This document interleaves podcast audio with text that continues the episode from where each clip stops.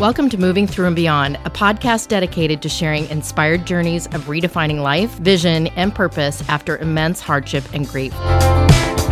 My goal with this podcast is to give you hope and to let my guest journeys inspire you to make the choice to keep looking up.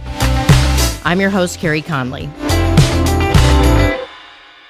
I get messages like this almost daily, and I just want to read one of them to you. This is from a friend of mine saying, Do you have time to chat? My BFF son attempted suicide this week. She found him and got him to a hospital in time. But I would like to know how best to support her. Maybe you could give me some help around that and some insights into what she's going through. I literally get messages from from people saying I have somebody who's in trouble. I'm worried about their mental health, or I have a friend who just lost a child or a sibling or parent. Messages all the time saying, "Can you help?" And this is the one way I know to help, especially in this uh, demographic in this generation is to pull them into a community so that they can feel the support and get the help that they need. If you want to be involved in helping me in this mission and this message resonates with you, please reach out to me via social media or you can also go to my website, careyconley.com. I want to help you change your perspective on the word criticism. I know that it's almost like when we hear the word comparison, we don't like it at all. We don't like feeling that we're being compared to somebody else, and we definitely don't feel like we're being criticized.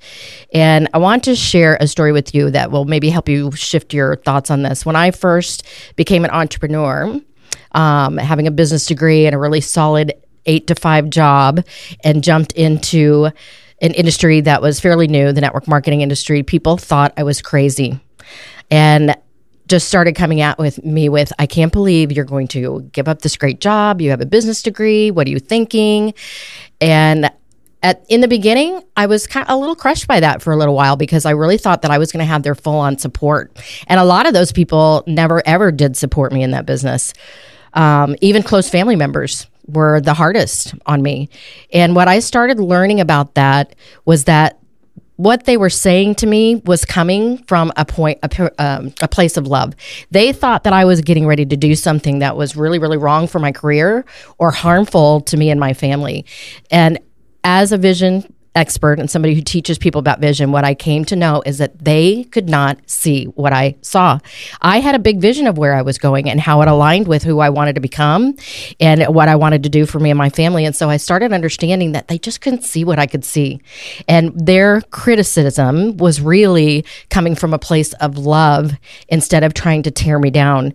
So I want to encourage you that if you are in a place right now that you feel like people are trying to tear you down, they're criticizing you, they're being critical, one of two things might be happening. One, they are coming out of love because they can't see what you see and it's scaring them.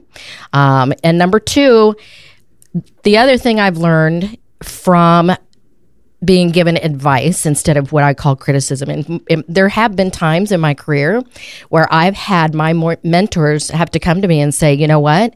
We just want to share something with you that we think you might be doing that you really don't intend to do. And here's what we're seeing. And sometimes that can be really painful to hear that people can see something that you don't see. But if you are really truthful with, yourself and you really want to become the best version of yourself, I took those things to heart and made the change that they were suggesting I make. And it changed everything literally overnight. So check in. Do they see your vision? Probably not. Are they coming from a place of love? Probably. Are they trying to tell you something, a lesson that you need to learn so that you can be a better version of yourself? And the last piece of advice I want to give you that I was given many, many years ago when I was starting to work with a lot of people. And that was when I had a moment where I needed to come to somebody with some constructive criticism, feedback, to do it from a place of love and owning my own part in it. Instead of attacking and saying, hey, you're doing this and you shouldn't be doing that, I had to learn the words to first say, I want to share something with you that I've been feeling because of who I am and where I'm coming from. And it's coming from a place of love because I know where you want to go and I believe in your greatness. If this resonated with you, please let me know. I would love to hear from you. If you found this episode inspiring or helpful, please share it with a friend or a family member. In order to be successful on this mission, I can't do it alone. Connect with me at www.careyconley.com and don't forget to sign up for my weekly Do It On Purpose newsletter. Let's build this life giving vision movement together to end this epidemic, save lives, and create purpose.